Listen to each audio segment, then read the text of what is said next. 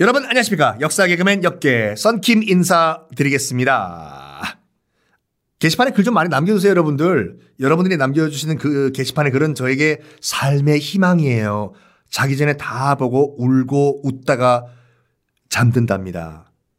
지난 시간에 시오니즘 유럽에서 살고 있던 피파박던 유대인들이 나 돌아갈래 원래 2000년 전에 우리 땅이었던 팔레스타인으로 이거의 결정적인 계기가 됐던 프랑스 현직 육군 포병 대위인 드레피스 사건 말씀드렸죠.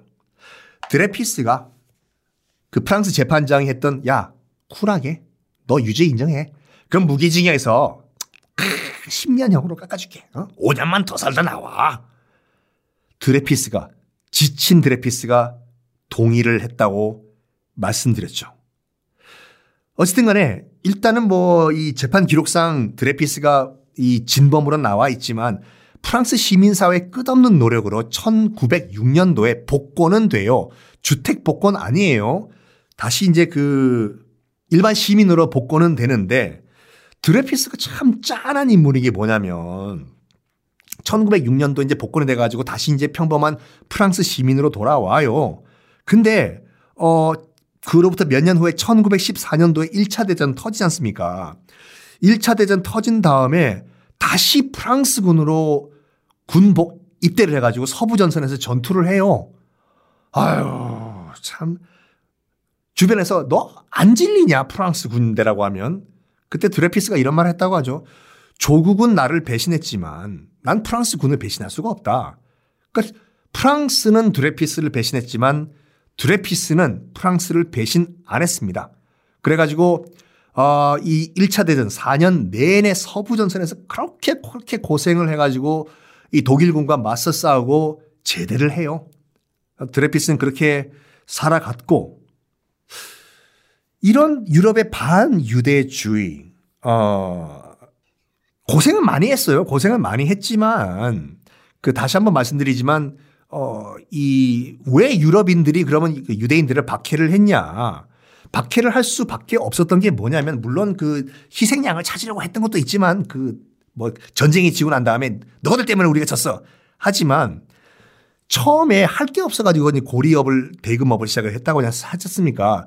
요즘 뭐 은행에 연 이자율 1%도 안 되는데 뭐 25% 때려버리고 그러면 고리 대금업은 정말 폐가 망신이에요. 한번 손 들이면 이자 갚다가 죽어요, 진짜. 요즘, 아, 요즘 얘기도 그렇지. 악덕 고리 대금업을 하다 보면 처음에는 좋은 뜻, 할 게 없어서 시작을 했지만 하다 하다 유럽에서 하다 보니까 끼리끼리 이제 살기 시작을 하고 유대인들이 또, 어, 좋은 건지 나쁜 것인지 장점인지 단점인지 모르겠지만 선민주의라는 게 있어요. 뭐냐면 우리는 신의 선택을 받은 유일한 민족이다. 여호와한테. 그래가지고 우리가 아무리 지금 핍박받아도 우리는 신에게 선택받은 민족이야. 따로 놀고, 따로 놀고, 이런 식으로. 그러다 보니까 고리대금업 하면 돈을 많이 벌긴, 벌긴 벌어요. 솔직히 안 좋은 방법이지만.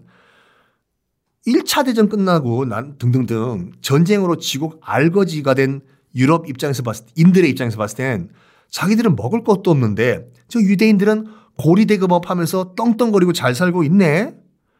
이게 그러면 좋게 보였을까요? 아니, 아니, 아니죠.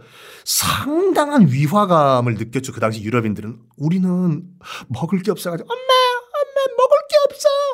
근데 유대인들은 저렇게 잘 살고 있어?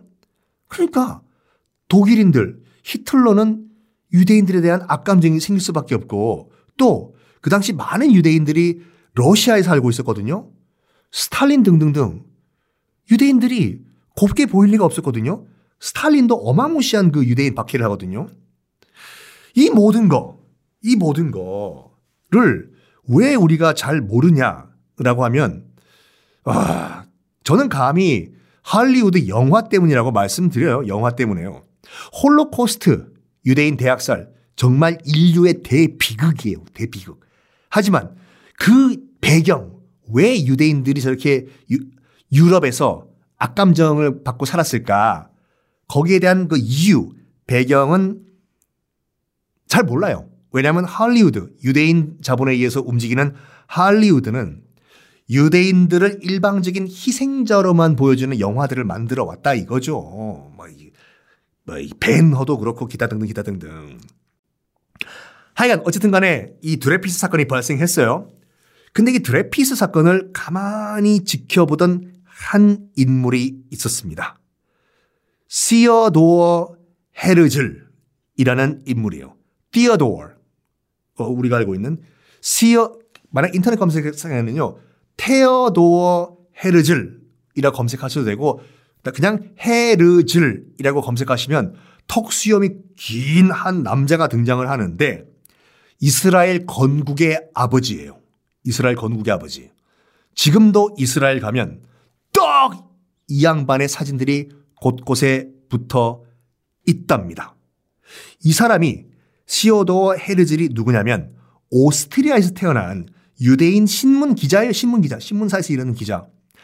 이 신문 기자 시오도 헤르즐이 뭐 어떤 기, 어, 일을 했냐면 그 당시 드레피스 사건을 밀착 취재를 했어요. 이 사람이요. 취재를 하다 보니까 이게 뭔가 이상해. 정식 이상한 이 어, 공정한 재판도 아니라 이건 유대인 희생양몰이라고 딱 캐치를 한 거예요. 헤르즐 기자가. 그래서 쭉 이 사건을 취재하다가 결론 낸 게 뭐냐면 이 유럽 땅에서는 자기도 유대인이잖아요. 이 유럽 땅에서는 유대인들이 결코 정착해서 살 수 없다. 답은 뭐냐? 원래 땅인 팔레스타인으로 돌아가자. 해서 시오니즘이라는 그때까지만 해도 그냥 대충 가면 좋겠다라는 이런 막연한 생각을 체계적인 사상으로 만들어요. 이 헤르즐이라는 이 양반이. 그래가지고 1896년에 유대 국가라는 책을 발간을 해요. 그리고 유럽에 살고 있는 모든 유대인들에게 다 돌려서 읽게 만들어요.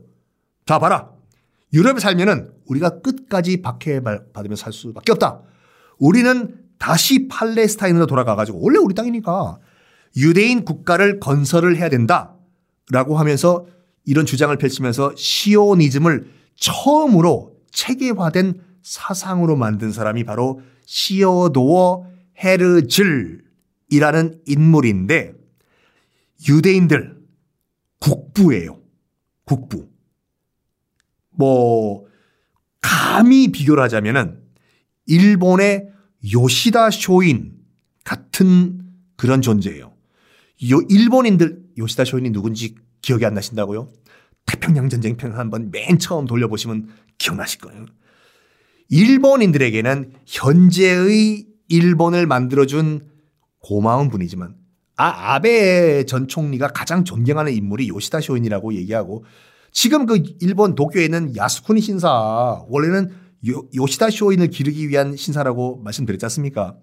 일본인들에게는 건국의 아버지인데 요시다 쇼인이 주변 국가들 중국 특히 우리나라에게는 일제 침략의 원흉이잖아요. 요시다 쇼인이. 똑같아요. 시오도 헤르즐. 유대인들과 현재 이스라엘에게는 건국의 아버지. 딱 국기 옆에 붙어 있어요. 그 양반 사진이.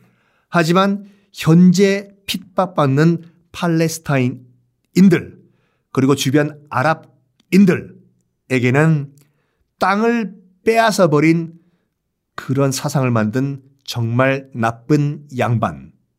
이 시어도어 헤르즐인데.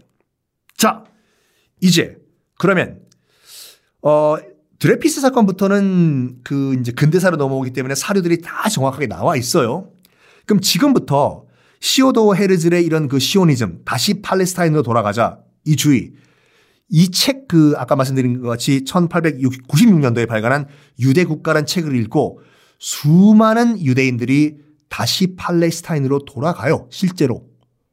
근데 그냥 돌아가기엔 여러 가지 문제가 있잖아요. 원래 땅 주인이 있으니까 그 땅을 그러면 어떻게 뺐냐. 돈 주고 사냐 아니면 뭐 싸움을 해서 뺐냐.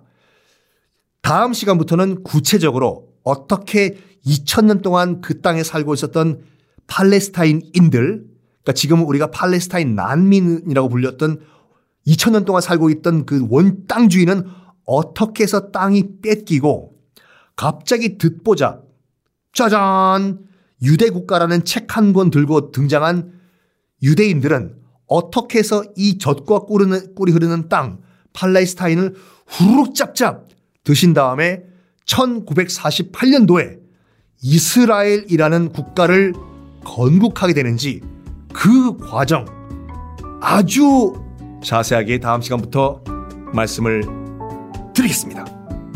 여러분, 다음 시간까지 안녕!